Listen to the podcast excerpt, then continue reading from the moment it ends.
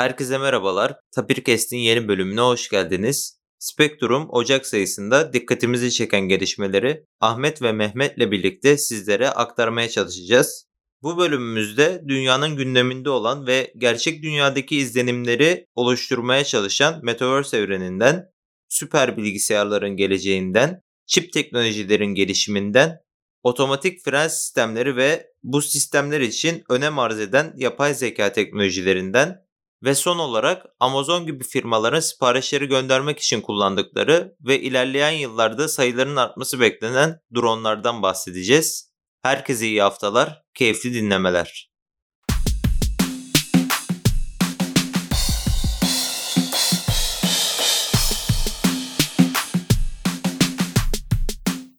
Hoş geldin Ahmet, hoş geldin Mehmet. Hoş buldum. Hoş bulduk.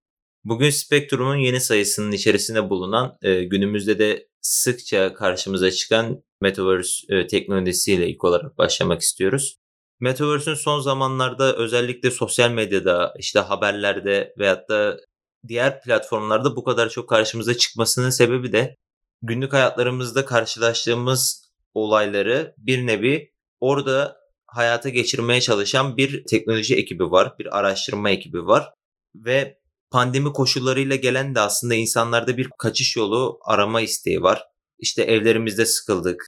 İşlerimize gidiyoruz ama işlerde de artık e, eskisi gibi bir e, düzenle çalışamıyoruz. Yani hep bir e, kısıtlama içerisindeyiz ve insanlar artık dolu dolu eğlenebilecekleri, dolu dolu yaşayabilecekleri bir ortam istiyorlar. Tabii bu istekler üzerine de böyle bir teknolojinin gelmiş olması da pek çok insanı e, heyecanlandırıyor. Özellikle beni de heyecanlandırıyor bir öğrenci olarak. Eminim ki sizleri de heyecanlandırıyordur. Çünkü gerçek dünyada yapabildiklerimizi orada da yapabileceğiz. Hatta oradaki sistemdeki bir değişiklikten dolayı daha rahat yaşayabiliriz. Veyahut da kazançlarımız farklı olabilir, yaşantımız farklı olabilir. Biraz daha eğlenebildiğimiz bir ortam olacak diye düşünüyorum ben. Ve bunun için de araştırmacılar tüm hızıyla o Metaverse evrenini geliştirmeye amaçlıyorlar. Şimdi en son gündeme gelen şey de bilmiyorum takip ettiniz mi? Arsa satışları başladı. Hani bununla ilgili de hatta en son Mehmet senle konuşmuştuk ya hani biz de mi Metaverse'den bir arsa sahibi olsak diye hatırlıyorsan. Evet hatırlıyorum. Ee, Bitcoin ilk çıktığı zaman 2010 yılıydı yanlış hatırlamıyorsam. Ee, yaklaşık 3 lira gibi bir fiyatı vardı. Hatta şey diyorlardı bir pizza karşılığında yani bir pizza ücretinde bir coin alabiliyorduk. Ben de Metaverse'ün ileride Bitcoin gibi değerlenebileceğini düşünüyorum. Çünkü yeni bir teknoloji var altında ve biliyoruz ki teknoloji devi Facebook ya da diğer adıyla Meta ve bu teknolojinin altyapısını sağlayanlar arasında. Benim incelediğim kadarıyla e, dünyayı parsellemişler ve bu parselleri satıyorlar. Parselizasyon işleminde de incelediğim kadarıyla özellikle Boğaz kenarındaki yerler, Kadıköy'de mesela hiçbir yer kalmamıştı. Hatta Boğaz Köprüsü'nü satmışlar. Bu parsel fiyatları açık arttırma usulüyle satılıyor ben de bu parsellerden satın almak istiyordum ama istediğim yerlerdeki parsellerin hepsinin satılmış olduğunu gördüm. Ya özellikle bu sahil kısmında büyük bir ilgi var o arsa alım satımına. Hatta ilk elden sonra ikinci ele dön- dönüş bile şu an söz konusu. Yani ilk elden birileri almış arsaları şu anda arttırıp fiyatlarını tekrardan yeni sahiplerine satmaya çalışıyorlar. NFT tarzı bir satış mı orada da söz konusu? Çünkü NFT'de de al sat gibi eseri alıyorsun. Daha sonra yüksek fiyata satıp kar etme amaçlı bir çalışma. Evet yani zaten şu an bu teknolojinin içerisinde şunu oluşturmaya çalışıyorlar. Burada hem kendi alanlarını oluşturabilecekler hem kendi ürünlerini oluşturabilecekler ve bu sayede de orada bir ekstra kendi içerisinde bir ekonomi oluşturmaya çalışıyorlar şu anda. Geçen bir videoya denk gelmiştim. Hani bu parsellendirme ve bu parseller üzerine işte inşa edilen tasarımlarla ilgili bir kullanıcı evini yapmıştı. Evinin içerisinde de öncesinden satın aldığı NFT'leri bir sergi haline getirmişti. Yani iki ayrı teknolojiyi bir noktada sergileyebildikleri bir ortam. Hem satın alabiliyorlar hem satabiliyorlar. Yani ekstra bir gelir kaynağı da olabilir bu ileride insanlar için. Hem de bir uğraş alanı olabilir. İşte bir sosyal medya hesaplarına baktığımızda herkesin teker teker profilleri var. Aynı şekilde Metaverse üzerinde de yaptığımız bu yapılar sayesinde işte bir komşu daveti gibi düşünmemiz gerekiyor aslında. İşte arkadaşımızı davet ettiğimizde göstereceğimiz bir ortam olabilir bu. Veyahut da farklı kullanıcıların içeriye geldiğinde işte dediğim gibi bir sergi alanı yapabilirler. Veyahut da daha da ileriye gidip artık biliyoruz ki online şekilde toplantılar ilerletiliyor. Bu online toplantıları daha da açık bir hale getirip bu Metaverse içinde işte sergilerde mesela bir ressam sergisini orada insanlara sunabilir. Buraya yüklemesi karşılığında insanlarla bir araya gelebilir. Yani bu tarz şeyler çok çeşitli. Yani bizim tamamen hayal gücümüze kalmış denilebilir. Girerken Bitcoin'den bahsetmiştik. Ee, aslında Metaverse'ün içinde de Meta isimli bir para birimi kullanılıyor. Bu para biriminin de ileride ben ekonomide önemli bir yere sahip olacağını düşünüyorum. Çünkü Metaverse'ü yeni internet olarak tanımlıyoruz. İnsanlar da bundan faydalanacaktır diye düşünüyorum. Genelde hep eğlence kısmına ya da Enes arkadaşım kısa bir şekilde toplantı kısmına da değindi eğlence haricinde. Ben eğitimsel açıdan olaya bakıyorum. Yani mesela zihnimizde canlandıramadığımız şeyleri Metaverse sayesinde içindeymiş gibi görebileceğiz. Biyoloji dersinde, kimya dersinde yine lisedeyken anlamakta zorluk çektiğim dersler arasında bu dersler anlamayı kolaylaştıracağını düşünüyorum. İnternette birçok faydalı bilgi bulunmasına karşın bunların kat be kat fazlası da gereksiz ve kirli bilgi bulunduğunu düşünüyorum. İnsanlar özellikle sosyal medyada çok fazla vakit harcıyor. Metaverse'de de böyle bir olay söz konusu olursa açıkçası ben insanoğlunun teknolojiyi, bilimi şu an ilerlettiğimiz hızdan çok çok yavaş hızla ilerleteceğini düşünüyorum. Bazı insanlar bu olaya öyle bir takmış durumda ki Ahmet arkadaşımın da bahsettiği NFT hakkında bir şeye değinmek istiyorum. Bir yatın e, NFT'si vardı. 3 katlı yat. Ve bu NFT'ye yaklaşık 500 Ethereum fiyat biçmişlerdi. E bu da günümüzde yaklaşık 2 milyon, 2,5 milyon TL gibi bir değere sahip olması gerekiyor. Açıkçası bana çok büyük bir rakam geldi. Tabii alanın kim olduğunu bilmiyoruz. Belki alan için o kadar büyük bir meblağ değil. Ee, ama yine dediğim gibi bence çok fazla bağlanılmaması gerekiyor. Ben bu düşünceyi savunuyorum. Ee, dediğin gibi ben de insanların Metaverse'ü gerçek dünyadan daha çok zaman harcayacakları, hatta orayı gerçekmişçesine yaşayacaklarını, bunun sonuçlarında ise e, insanların e, sağlık sorunları yaşayacağını, nitekim e, vücut hareket etmedikçe vücut sağlığında ciddi sorunlar ortaya çıkacaktır. Şimdi bu tür sorunlara da şöyle bir çözüm getirilebilir. Yani biz gelişmekte olan bir teknolojiyi konuşuyoruz. Şu an tamamen tamamlanmış bir teknoloji değil. Hatta bahsedildiğine göre yani bu gelişimi durmayacak bir düzeyde bir teknoloji. Şimdi söylediğiniz gibi aslında insanların burada çok fazla vakit geçirmesi onlar için hem sağlık sorunlarına sebep olabilir hem de sosyal sorunlar gerçek dünya üzerinde ortaya çıkabilirler. Fakat bununla ilgili de şöyle bir çözüm üretilebilir diye ben düşünüyorum. Nasıl günlük hayatımızda gece ve gündüz kavramımız varsa aynı şekilde Metaverse üzerinde de bir gece gündüz kavramını oluşturabileceğini ve bu gündüz ve gece kavramını da hani geceliğin artık insanların yavaş yavaş Metaverse'den ayrıldığı, gündüzliğin ise daha aktif kullanıldığı bir ortam haline getirebilirler diye düşünüyorum. Gündüzleri biraz daha eğlence olsun, arkadaşlarınla orada e, buluşmalar olsun veyahut da farklı etkinlikler olsun. Bunlar belirlenmiş bir saat aralığında kullanıcılara sunulmuş belli bir saat aralığında gerçekleştirilebilir. Tabii bu düşünceyi de kabullenmeyen bir sistem karşımıza çıkabilir. Çünkü orada insan istediği kadar eğlenebileceği bir ortam, istediği kadar özgür olabileceği bir ortam oluşturulmaya çalışılıyor.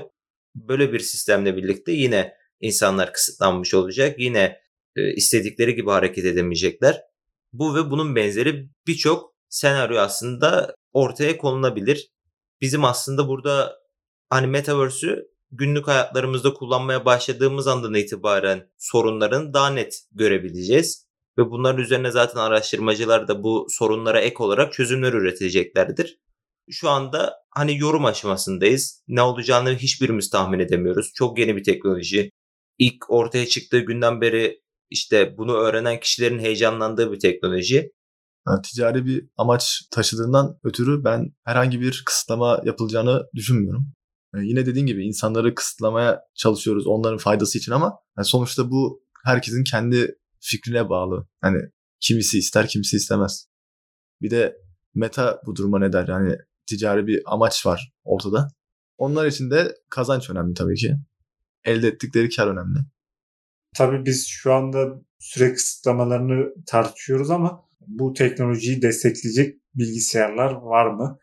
Bu teknoloji yapay zeka kullanılarak yapılıyor. Yapay zekada veriyi işleyerek ortaya çıkan bir şey diyebiliyorum. Bu verileri işleyebilecek güçte bilgisayarlar var mı? Ya da bu veri işleyebilecek teknolojiye sahip miyiz? Tabii ki bahsettiğin gibi neredeyse terabaytlarca veriler söz konusu. Bunun için de hızlı hesaplama yapabilen e, bilgisayarlar gerekli. Bu bilgisayarlarda zaten bildiğimiz üzere süper bilgisayarlar. Çünkü süper bilgisayarların özelliklerinden biri exascale seviyede hesaplama yapabilmeleri. Exascale 10 üzeri 18 e, kayan nokta işlemlerini hesaplayabilen bilgi işlem ifade sistemi. Süper bilgisayarlar bildiğim kadarıyla çok fazla enerji tüketiyorlar. Hatta e, bu IQ Spectrum'da bahsedilen bir süper bilgisayar var ve bu süper bilgisayar 29 megawatt e, enerji tüketiyor. Bu enerji tüketimini biz ileride sağlayabilecek miyiz? Bunu bilemiyoruz. Ama transistör konusunda da yeniliklere sahip olduğumuzu biliyorum. E, işlemci boyutları gittikçe daha da küçülüyor. Evet senin de bahsettiğin gibi transistörlerin boyu küçülüyor. Geçen aylarda IBM transistör boyutunu 2 nanometreye düşürdüğünü açıkladı. Hatta Apple e, iPhone'larda e, yeni üreteceği transistörlerin boyutunu 5 nanometreden 3 nanometreye düşüreceğini açıkladı. Transistörlerin boyutunun küçültülmesinin bizim için faydaları az enerji harcamaları ve daha hızlı işlem yapabilmeleri. Hatta transistör boyutu küçüldüğü zaman aynı alana daha fazla transistör koyabiliyoruz. Yapay zekadan bahsetmişken bu konu hakkında bir de e, bellek çalışması var diye biliyorum. Samsung'un yürüttüğü Dynamic RAM projesi var. Bu RAM'lerin özelliği e, yapay zekayı hızlandıracak şekilde hafıza sağlaması. Bu çiplerin geliştirilmesiyle beraber bahsettiğiniz yapay zekanın bu hızının arttırılması aslında günlük hayatlarımızda kullandığımız teknolojiler için gereksinim uyandırıyor. Bu yapay zekanın hızlı olmasının önemliliğini ifade edebilmek için de ilk olarak Avrupa ülkelerinde işleve sokulması beklenen otomatik fren sistemlerini söyleyebiliriz. Bu otomatik fren sistemleri de işte kaza anını önceden hesaplayıp, önceden tahmin edip veyahut da e, önceden bir bildirim gönderip kazayı engellemeyi amaçlıyorlar. Tabi bu kazayı önleme ile ilgili yapay zekanın kullanıldığı çalışmalar öncesinde de işte Volvo gibi araçlarda veyahut da tırlarda karşımıza çıkan bir teknoloji. Bazı tırlarda hatta direksiyon tutuşundan bir şoförün uykulu olup olmadığını tespit edip ona göre bir uyarı mekanizması geliştirildiğini biliyorum. Aynı zamanda Volvo gibi araçlarda yani otonom sürüşte de hareket edebilen araçlarda da olası bir kaza anını engelleyebilmek için bir yapay zeka söz konusu ve bu önemli ölçüde hatta şu ana kadar çok fazla bir kazası olduğunu bilmiyorum. Hatta kazası bile olmayabilir bununla ilgili. Böyle anları engelleyebilecek bir sistem, bir teknoloji söz konusu. Tabi bunun bize getirileri de var. Avrupa'da özellikle bunun herkesin kullanımına sunulması için bir çalışma yürütülüyor. Otomatik olarak bir fren sisteminden ziyade ilk olarak bu yapay zekanın bir uyarı gönderilmesi bekleniyor. İşte e, bir ışık yakarak veyahut da direksiyona bir titreşim vererek ilk önce şoförden bir hareket bekleniyor. Şoförden bir refleks bekleniyor. Daha sonradan yapay zeka bu karşılığı alamadığında harekete geçiyor ve arabayı durduruyor. Yani daha farklı kullanım alanları da olabilir. Daha farklı şekilde de bu işlevselliği olabilir. Yani dediğin gibi neden bilgisayarları kullanıyoruz sorusuna cevap vermiş oluyorsun. Ee, bilgisayar çünkü işlemleri bizden çok daha hızlı yapabilme kapasitesine sahip. Ee, burada bir insanın kazayı önceden tahmin edemeyip fren yapamamasını aslında bilgisayar çok rahat önceden anlayıp e, hızlıca müdahale edebilir. E, bu çalışma sayesinde gelecekte kazaların azalacağını umuyorum. Tabii hep avantajlarından bahsettik. Ben bir dezavantajına değinmek istiyorum. Trafikte giderken bazen frene basmamız daha kötü sonuçlar ortaya çıkartabilir. Ben o yüzden her zaman kontrolün sürücüde olması taraftarıyım. Çünkü belki önümdeki araç ani bir fren yaptı ve ben e, frene basmadan sağa veya sola kaçacağım. Ama bu otonom sistemde e, sistem eğer frene basarsa arkadaki araç bana çarpabilir. Böyle bir dezavantaj söz konusu olabilir diye düşünüyorum. Bir de bildiğim kadarıyla fren sistemlerine elektronik olarak ilk ABS uygulaması var. ABS uygulamasında frene sert bastığınız zaman tekerleğiniz kilitlenmiyor ve ABS fren disklerini sıkıştırıp tekrardan açarak sizin yolda kalmanızı sağlıyor. İlk ABS ortaya çıktığı zaman sürücülerin bunu istemeyeceğini düşünmüşlerdi ama sürücüler ABS'li araçları kullandıktan sonra bunların duruşunu test ettikten sonra çok hoşlarına gitti ve Avrupa'da hiçbir e, kural çıkmadan bu tüm araçlarda kullanılmaya başladı. Yine belki dediğim gibi bu yeni otomatik fren sistemi sürücülerin çok hoşuna gidecek. Bu abisinin yanında aynı zamanda da otomobillerde kullandığımız hız limiti veyahut da seyrederken belli bir hızda gidebilmemiz için bir ayar yaptığımız kontrol mekanizması var arabalarda. Bu da ilk çıktığında kullanıcılar bunu yadırgamışlardı. Hani uzun süre aynı hızda nasıl gideceğiz veyahut da böyle bir rutine alışık olmayan kişiler tarafından nasıl gideceğiz soruları akla geliyordu. Tabii kullanıma geçildikçe işte ABS'nin de veyahut da bu otomatik fren sistemlerinde veyahut da şimdi dile getirdiğim hız sabitleme mekanizmaları da kullanıcılar kullanıcılar bunları deneyimledikçe aslında yararı olduğunu, bu teknolojilerin belli bir soruna çözüm olabilmesi için ortaya çıktıklarını ve gerçekten o sorunları engelleyebildiklerini gözlemlediklerinde bunu kullanıyorlar ve artık bütün arabalarda, bütün bu teknolojinin kullanabildiği alanlarda bunu tercih ediyorlar. Özellikle bu işin ticaretini yapan tırlar olsun, nakliye araçlarının şoförleri olsun çok uzun saatler bu araçlar içerisinde geçiriyorlar ve bir zaman sonra uykularının gelmesinin normal olduğunu düşünüyorum. Bu şerit takip sistemi ya da buna benzer hız sabitleyicisi gibi teknolojilerin yanında bu otomatik fren sistemi de kullanılırsa sürücünün herhangi bir şekilde uyuması durumunda ya da herhangi bir şekilde kalp krizi geçirebilir ya da daha farklı bir problemle karşılaşabilir. Bu durumlarda trafiğin seyrini tehlikeye atmayacağını düşünüyorum. Bu alanda teknolojiden faydalanabiliriz ve faydalanmamız da gerekiyor. Belki de yapay zeka araçlara entegre edildikten sonra trafikteki kazalarda %20 gibi bir azalma söz konusu olabilir. %20 gibi bir rakam şu anda bize az gibi gözüküyor olabilir ama trafikte milyonlarca araç bulunduğunu göz önüne alırsak hiç de küçümsenecek bir rakam değil. Hatırlarsanız geçen haftalarda bilimsel ve teknolojik gelişmeler serimizde bir habere değinmiştik bununla ilgili. O da nesne takibini dışarıdaki kameralardan yani dışarıyı izleyerek değil de arabanın içerisindeki bir kamera sayesinde sürücünün hareketlerinden yararlanarak kontrol mekanizması geliştiren yapay zekadan bahsetmiştik. Bu arabanın içerisinde bulunan kamera sayesinde de durumuna bakarak hareketlerinden yararlanarak bir standart oluşturuluyor ve hangi durumu nasıl bir şekilde idare ettireceğini burada kontrol etmiş oluyor. Şimdi bu en son bahsettiğimiz teknolojiyle arasındaki fark da aslında dışarıdaki bir olan olayı nesne takibini yaptıktan sonra karar veren bir yapay zeka uygulaması. Diğeri de içerideki sürücülerin kontrolüne yani hareketlerinden yararlanarak oluşturabildikleri bir analiz söz konusu. Tabi bu ikisi de kazaları Mehmet senin de dediğin gibi büyük bir ölçüde engelleyecektir. Tabii ki de bunu kullanmayan birçok şoför olacak. Bunun belli limitleri olacaktır. Çünkü belli kurallar dahilinde hareket edebilecekleri bir sistem olacaktır. Bunu uyanlar için güzel bir teknoloji. Uymayanlar için zaten bunu kullanmayan kişiler için de yine aynı riskler söz konusu olmaya devam edecektir. Enes senin de dediğin gibi teknolojilerden faydalanırsak eğer hepimizin iyiliğine olur. Eğer herkes otonom araçlara geçerse ben trafik kazalarını çok büyük oranda %80 %90 civarında azalacağını düşünüyorum.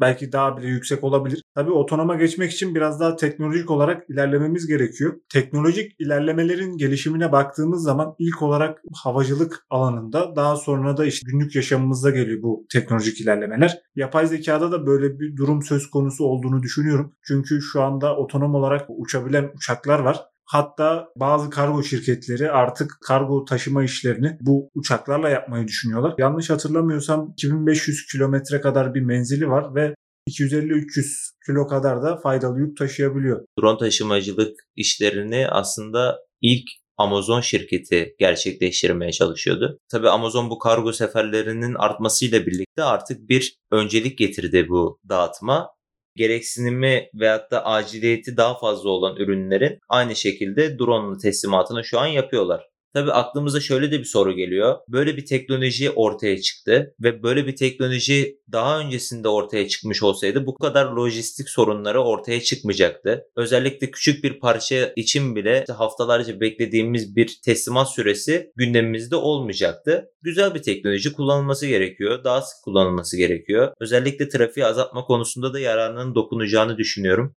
Benim aklıma şöyle bir fikir geldi. Mesela kargo şirketlerinin gitmediği bazı bölgeler var biraz kırsal bölgeler. Bu bölgelerde kargo uçağı geçerken paraşütle aşağı kargoları bırakabilir diye düşünüyorum. Tabii rüzgar hesaplamaları vesaire hesaplamaların da yapılması gerekiyor. Yine yapay zeka mühendislerine burada çok iş düştüğünü düşünüyorum. Tabii bırakacağı ürünün de ne olduğu çok önemli mantık olarak. Çünkü hani kaç kilometre yukarıdan bir cam fırlatılması eminim ki aşağı düşünde o ürünün düzgün teslimatı yapılamayacaktır. Tabii zaten havadaki ürünü çalma riskleri de var. Bunun için acentelik oluşturulabilir. Mesela benim memleketime kargo şirketleri gitmiyor. Ben akrabalarıma bir şey göndereceğim zaman akrabalarım il merkezine gitmek zorunda kalıyorlar. İlçede tek kişilik bir büro açılabilir diye düşünüyorum. Daha sonra zaten paraşütle atılacak olan ürün toplu bir şekilde atılır diye düşünüyorum. Paketlemesi de uygun bir şekilde yapılırsa ben teslimatın çok hızlı ve güvenli bir şekilde gerçekleştirileceğini düşünüyorum. Şimdi şunu da göz ardı etmememiz gerekiyor. İlerleyen yıllarda aslında biz sipariş verdiğimiz anda bu yapay zeka destekli otonom dronların siparişi verdiğimiz anda otomatik bir şekilde kendi rotasını belirleyip gitmesi de söz konusu olabilir. Tabii şu anda bu teslimatları götürecek olan dronların hangi koordinatlarda ilerleyeceklerini yazan, bunları düzenleyen bir koordinasyon ekibi var. Bu kargo şirketinde bu işlerle ilgilenen bir çalışan da şöyle bir şey söylüyordu. Teker teker her adımını izleyebiliyoruz. Her adımına müdahale edebiliriz. Zaten koordinatlarına bizler giriyoruz. Koordinatlarını bizler belirliyoruz. Sadece belirlediğimiz güzergahta gidip gelme işlevine sahipler. Yani bunun da işte öncesinde bahsettiğim gibi farklı geliştirmelerle daha iyi bir konuma getirilebilirler. Spektrum'un da aslında bu sayılarında bize bu gibi teknolojileri ilk öncelikle tanıma, ondan sonra da bu teknolojilerin gelecek yıllarda nasıl bir gelişim gösterebileceklerini düşünme fırsatı sağlıyor. Spektrum'un Ocak ayı sayısında burada bahsettiğimiz haberlerle de noktalandırıyoruz. Podcast içerisinde bahsettiğimiz ve bahsetmediğimiz diğer haberleri de açıklamalar kısmından ulaşabilirsiniz. Bu bölümümüzün sonuna geldik. Bizleri dinlediğiniz için teşekkür ederiz. Herkese iyi haftalar dileriz.